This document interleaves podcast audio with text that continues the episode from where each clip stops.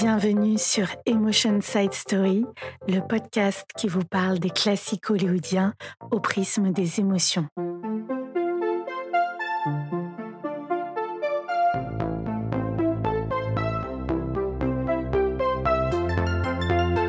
Le film auquel nous allons nous intéresser aujourd'hui est Angel, un film américain de 1937 réalisé par Ernst Lubitsch et dans lequel nous retrouvons l'immense star Marlène Dietrich.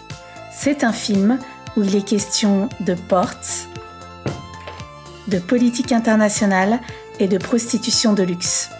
Si je devais résumer ce film en une phrase, ce serait Mais que vaut le sort de l'Europe face à une Marlène Dietrich réclamant un peu d'amour? Mais avant d'aller plus loin sur ce film, j'aimerais vous parler de son réalisateur, Ernst Lubitsch. I'm a playwright. I write unproduced plays. What is your annual income in round figures? In round figures, zero. Pour un avant-goût de Lubitsch, je vous propose de commencer par une citation, celle du cinéaste Jean Renoir. Lubitsch était si fort que lorsqu'on lui demanda de venir travailler à Hollywood, non seulement il n'y perdit rien de son style berlinois, mais il convertit Hollywood à ses propres formes d'expression. Fin de citation.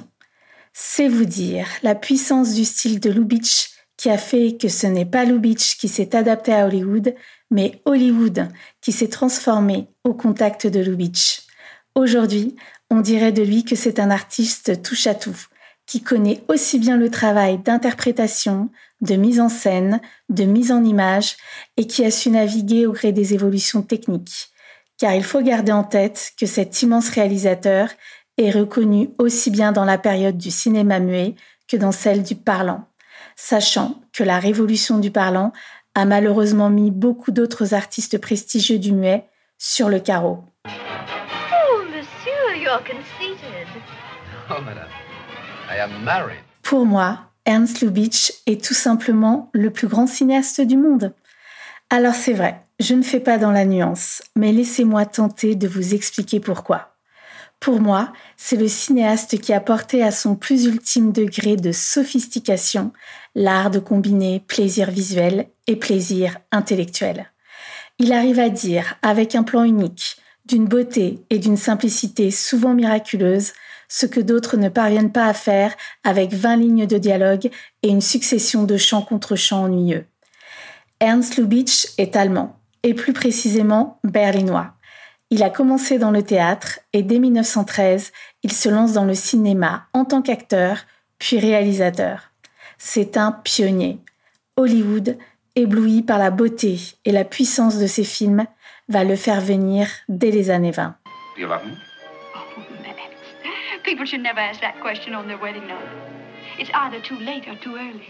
Il est le père de ce qu'on appelle la sex comédie ou la comédie sophistiquée telle qu'il va la planter à Hollywood. La comédie sophistiquée renvoie à l'univers de ses films, un milieu social élevé, souvent européen. D'ailleurs, il est amusant de noter que beaucoup de films de Lubitsch se déroulent dans un Paris fantasmé, irréel, créé de toutes pièces par la Paramount. Cette signature de la comédie sophistiquée s'illustre aussi bien sur la forme, avec la direction artistique, les décors, les costumes, Lubitsch vient d'une famille de tailleurs et les costumes jouent un rôle fondamental dans ses œuvres, mais aussi sur le fond, avec le raffinement des dialogues, du non-dialogue et du double sens de ces dialogues. Truffaut disait que dans le Gruyère de Lubitsch, chaque trou est génial, car il a un sens éblouissant de l'ellipse. Et j'ajouterai, à mon modeste niveau, un autre élément relatif à la nourriture. Il y a aussi de l'oignon chez Lubitsch, car ces films contiennent une succession de couches de compréhension qui rendent leur visionnage absolument réjouissant. C'est un génie qui a su brillamment faire marcher de pair l'œil et le cerveau du spectateur et dont les films vous mettent littéralement en joie. Pourquoi le film Angel? D'abord parce que c'est un film que j'aime d'amour. Mais aussi parce qu'Angel est un film assez méconnu dans l'œuvre de Lubitsch, peut-être un peu mal aimé et qui n'a pas du tout marché à l'époque. Pourtant, sur le papier, Angel a toutes les qualités pour faire un carton. De star, Lubitsch, Car oui, Lubitsch est une star à sa manière, c'est un des rares noms de réalisateurs à l'époque qui peut attirer du public. Quand on va voir un Lubitsch, on sait qu'on va rire et qu'on va être émerveillé par un monde élégant et luxueux qui permet de sortir de son quotidien. Il ne faut pas oublier que nous sommes dans les années 30. Sauf que ce film n'est pas drôle. Un malentendu avec le public qui va peut-être expliquer son échec commercial. Je vous ai parlé de deux stars. Il y a bien évidemment Marlène Dietrich.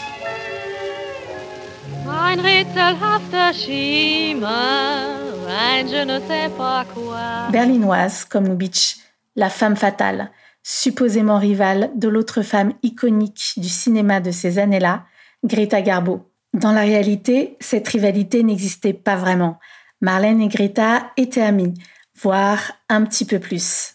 C'était une construction artificielle des studios pour créer du buzz, comme on dirait aujourd'hui. Alors, de quoi ça parle, Angel?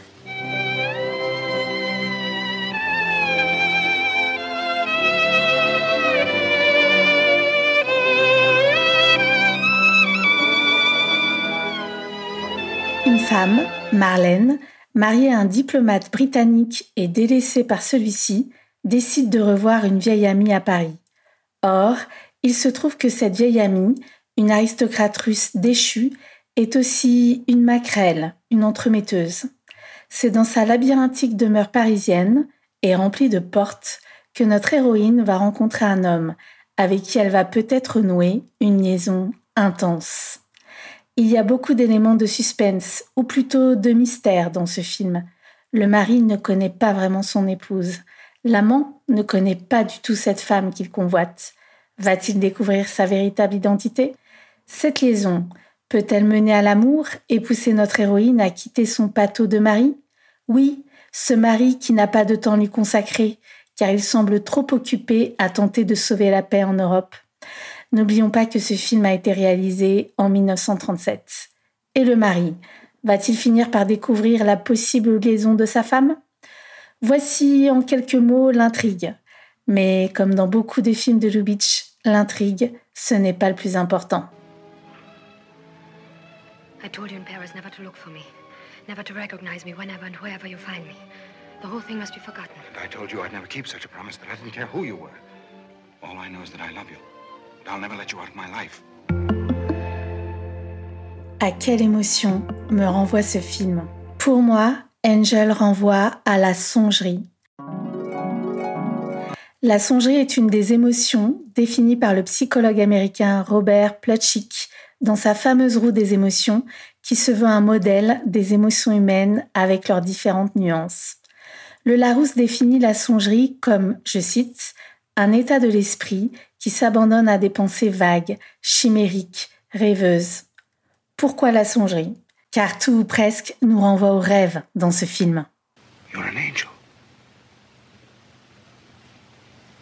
Angel, that's what I shall call you. Angel. Dans cet extrait, on peut entendre Melville Douglas, l'amant de l'héroïne, l'appeler Angel, ange. Est-ce que cela veut dire qu'elle est trop belle, trop éthérée pour être réelle? Une autre scène renvoie explicitement à la rêverie. C'est le moment où, dans le film, l'héroïne raconte à son mari un rêve érotique à tendance masochiste.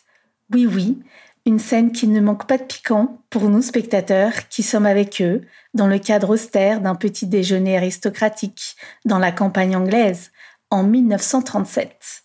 Sans oublier le poids de la censure de l'époque régie par le code Hayes qui devient de plus en plus prégnant à la fin des années 30. Pour celles et ceux qui ne connaissent pas le code Hayes, c'est la censure instaurée par l'État fédéral américain à partir de 1934 sur l'industrie hollywoodienne de l'époque. Ce code moral, moral est entre guillemets, interdisait certaines représentations de sexe, de violence ou encore de toxicomanie à l'écran. Ce code Hayes a paradoxalement permis de renforcer la capacité de création, l'inventivité de beaucoup de cinéastes y compris ce bon vieux Lubitsch, suivant cette vieille théorie qui dit que de la contrainte naît la créativité. Un film qui ne choisit pas son camp. Ce qui renvoie aussi au côté vague, un peu nébuleux propre à la rêverie, c'est la nature du film lui-même. Nous avons ici affaire à un film mêlé, hybride, indéfinissable, comme beaucoup de nos rêves. Le ton et le genre du film sont très difficiles à définir. On retrouve de la comédie, évidemment, de la sex-comédie, ce genre que Lubitsch a créé et qui fait que l'on parle de sexe et de désir, mais toujours de manière maligne et détournée. Mais aussi de la comédie sociale, notamment la relation entre les maîtres et les serviteurs, du suspense, et le tout saupoudré d'une mélancolie bien présente. On a le sentiment ici que Lubitsch n'a pas voulu choisir son camp, et contrairement à beaucoup de cinéastes, chez lui, l'absence de lignes claires dans le ton ne conduit pas à une faiblesse ou à une confusion dans la narration. Au contraire, le film est d'une grande force narrative. On voit une œuvre riche, complexe, diablement sophistiquée dans son ambiguïté, et qui superpose différents univers, différentes strates de lecture. Ce qui est montré, ce qui est caché. Il est intéressant de se pencher sur la dualité entre ce qui est directement visible et ce qui est un peu dissimulé. Ce qui est montré, c'est la représentation officielle, le jeu social d'une épouse de diplomate. On retrouve cette représentation officielle dans l'Angleterre de la gentry, avec les courses de chevaux, les déjeuners officiels et les scènes avec les domestiques. En revanche, le cachet, on le retrouve dans les scènes à Paris, chez la Maquerelle, mais parfois aussi dans le foyer conjugal, notamment dans la chambre à coucher de Marlène qu'elle ne partage pas avec son époux.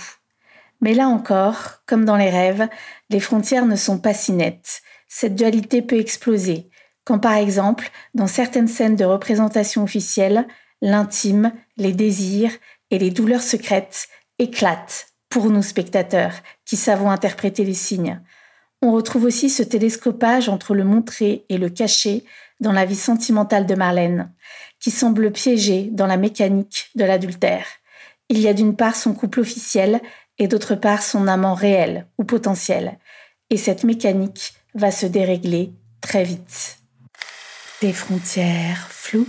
La dualité s'illustre aussi par les différents univers que côtoie notre héroïne, elle qui navigue entre le grand monde, la noblesse et les puissants, et le demi-monde, celui de la prostitution. Ici aussi, on retrouve une cartographie avec des frontières mouvantes entre ce que nous laissons paraître et qui nous sommes réellement. Des portes, encore des portes, toujours des portes. Et enfin, le montré caché est aussi symbolisé par les portes. J'en ai parlé en préambule, dans ce film, il est question de portes. Comme souvent dans les films de Lubitsch, il y a beaucoup de portes, notamment dans la demeure de l'aristocrate russe. Que se cache-t-il derrière la porte? Quel est le passé de notre héroïne? Que désire-t-elle vraiment? Comme pour les rêves, la porte renvoie à la fois au mystère, mais aussi à la révélation. Dans Alice au pays des merveilles, une des plus grandes œuvres oniriques qui soit, l'héroïne ignore ce qui se trouve derrière la porte, mais elle doit poursuivre l'aventure pour se trouver elle-même. Dans ce film aussi, il est question de choix de porte qui va déterminer toute une vie. Mystère et boule de gomme. Le mystère appelle le rêve, la songerie, et qui dit rêve dit interprétation et déchiffrement. Les réponses sont là, encore faut-il savoir les décrypter, car ces réponses ne sont jamais clairement formulées, elles sont fournies de manière détournée, par le biais d'objets. Il y a une fameuse scène sur des assiettes que je ne vais pas vous divulgacher, mais qui vaut son pesant de cacahuètes. Les réponses sont aussi révélées par le biais de sons et d'airs de musique. Angel joue avec le mystère, nous confronte à la frontière très floue entre rêve et réalité. Mais la vérité est là, bien présente. Elle est simplement dissimulée par le rideau de brume créé, magnifié par Lubitsch. Angel, le film brouillard. Pour conclure, je dirais qu'Angel est le film brouillard auquel on prend un plaisir inégalé à ce que tout nous soit révélé en temps voulu. Vous pouvez retrouver ce film en DVD aux excellentes éditions Back Film. Dans cette édition, je vous recommande d'ailleurs la super introduction de Noël Simsolo, qui est entre autres historien du cinéma. Merci de m'avoir écouté. Si vous avez aimé, n'hésitez pas à vous abonner et à partager autour de vous. Si vous avez des idées de films que vous aimeriez que l'on aborde, dites-le moi en commentaire. En attendant, on se retrouve la semaine prochaine pour un nouvel épisode de Emotion Side Story. D'ici là, n'oubliez pas de plonger dans le bain des émotions et du cinéma.